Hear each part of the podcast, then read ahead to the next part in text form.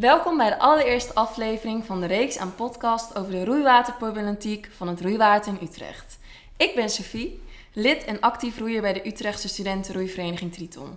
Voor mij zit Ros, de bestuursvoorzitter van de Algemene Utrechtse Studentenroeivereniging Orca. En graag ga ik met hem in gesprek om met jullie een eerste inkijk te geven in waar het op dit moment in de roeiwaterproblematiek over gaat.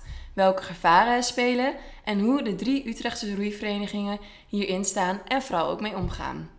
Nou Ros, zou jij jezelf misschien kort kunnen introduceren en kort kunnen aangeven hoe jij op dit moment verbonden bent met de roeiwaterproblematiek in Utrecht?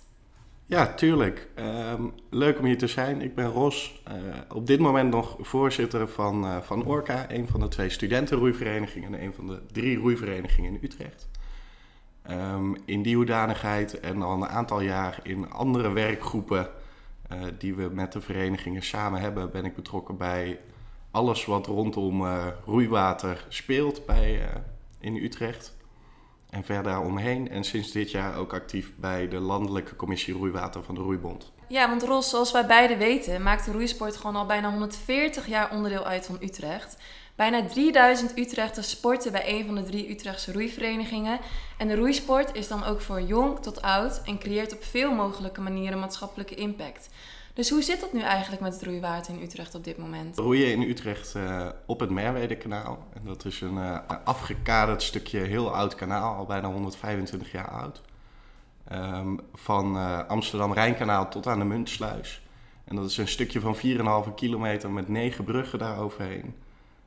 Redelijk smal water, zeker als je bedenkt dat daar 3000 mensen bijna iedere dag honderden kilometers maken uh, in een roeiboot. Om nog niet te praten over de motorbootjes, de hengelaars, de, de zwemmers en allerlei andere medegebruikers van het kanaal.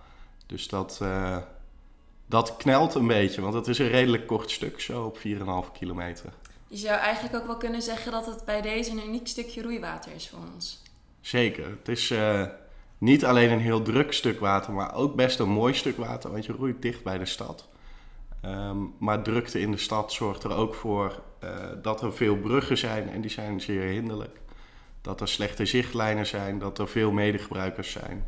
En dat maakt uh, Utrecht tot officieel erkend drukste roeiwater van Nederland. Ja, want ik hoor je heel veel zeggen, er is drukte en er zijn natuurlijk heel veel bruggen. En ja, wij beide, of ik denk de meeste van ons van de roeiverenigingen, die kennen natuurlijk allemaal wel het verhaal van de brugspringer. Een hele gevaarlijke situatie die ontstaan is.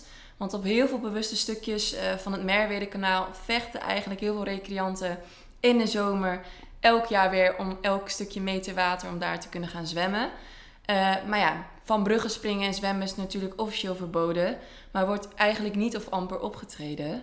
Uh, dus als we eens kijken naar dit soort situaties, zou jij dan bijvoorbeeld kunnen aangeven wanneer volgens jou het roeiwater niet meer voldeed eigenlijk voor ons om goed te ja. kunnen roeien? Ja, zeker. Um de drukte op, op het Merwedekanaal in Utrecht is, gaat eigenlijk al heel ver terug.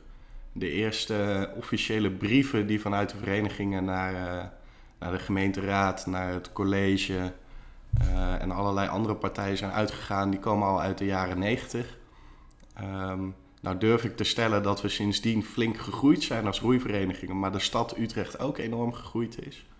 En er natuurlijk heel veel is gebeurd langs het kanaal in, uh, in stedelijke ontwikkeling. Um, en dat Utrecht gewoon een stuk drukker is geworden. Dus ik denk dat we sinds tien jaar eigenlijk al weten dat het Utrechtse roeiwater wat we nu hebben niet voldoet voor wat we graag zouden willen doen. Het Merwedekanaal in Utrecht is um, een prima stukje roeiwater als je gewoon rustig met je bootje uh, een simpele training wil draaien. Maar uh, we brengen in, uh, met alle drie de verenigingen internationale toppers voort. En die, die hebben gewoon lang, breed, ongestoord trainingswater nodig. Uh, en dat hebben we in Utrecht nu gewoon niet. Ja, kan jij misschien aan mij aangeven welke problemen er eigenlijk op dit moment precies zijn ontstaan? Of welke jij verwacht dat er nog meer gaan ontstaan met de nieuwe plannen van de gemeente Utrecht op dit moment? Er is um, op dit moment is die 4,5 kilometer met zoveel bruggen, dat is echt ongekend als je dat vergelijkt met andere grote roeisteden als Groningen, Amsterdam, Rotterdam. Uh, dus werken we al met een hele unieke situatie. En een hele uitdagende situatie. Ehm, dus daar, uh, het, het, roeiwater zoals het nu is, daar kunnen we eigenlijk al niet meer op trainen. Dus hebben we ook al uh, experimenten gestart met buiten Utrecht trainen. Op structurele basis, maar dat blijkt tot nu toe heel erg lastig om dat structureel te kunnen doen.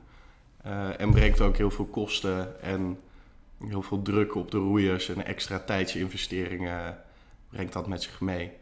Dat is eigenlijk de situatie nu al. Dus het is eigenlijk nu al onwerkbaar voor, voor die mensen die echt naar de, naar de nationale, naar de internationale, naar de wereldtop willen. Um, is het eigenlijk nu al, al die tien jaar lang onmogelijk om die trainingen echt goed te draaien. Nu zijn er de plannen voor de Merwede Kanaalzone. Die zullen bij veel Utrechters en misschien ook wel daarbuiten bekend zijn. Want het project komt vaak in het nieuws. Zou je daar misschien nog kort iets over kunnen vertellen? Ja, zeker. De Merwede Kanaalzone is uh, eigenlijk... Uh, spant dat langs het hele Merwede kanaal, maar waar vaak over gepraat wordt nu en wat nu ter inspraak ligt, ter besluitvorming ligt deze jaren, um, noemt men deelgebied 4, 5 en 6. Dat is eigenlijk uh, vanaf de A12 tot aan de jaarbeurs. En dan moet een hele moderne stadswijk komen aan het kanaal.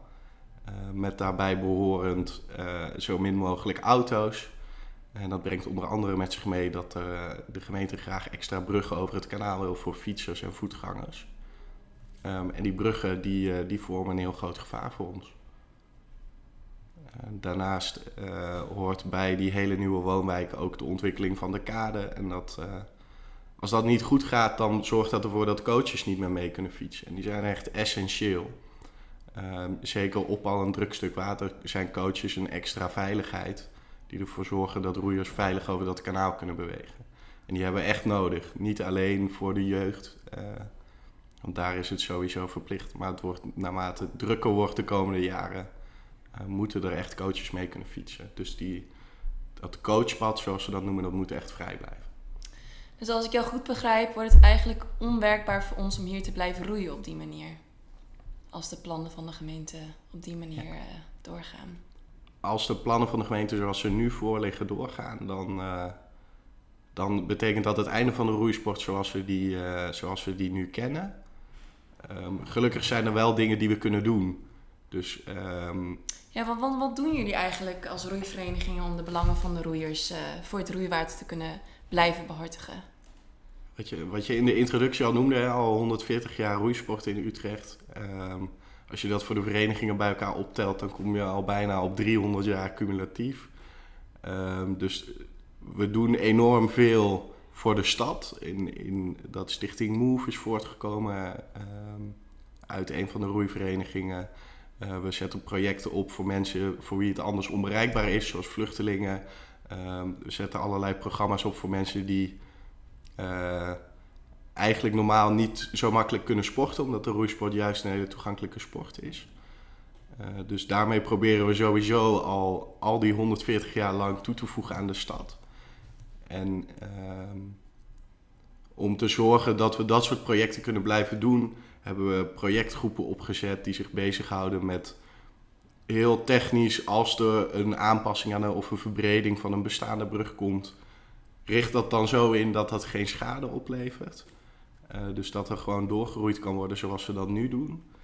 Um, we, we doen uh, verzoeken aan raadsleden, aan het college, aan de provincie, aan alle mogelijke betrokkenen bij, bij allerlei projecten langs het kanaal om te zorgen dat als er ontwikkelingen plaatsvinden, dat dat allemaal zo roeivriendelijk mogelijk gaat.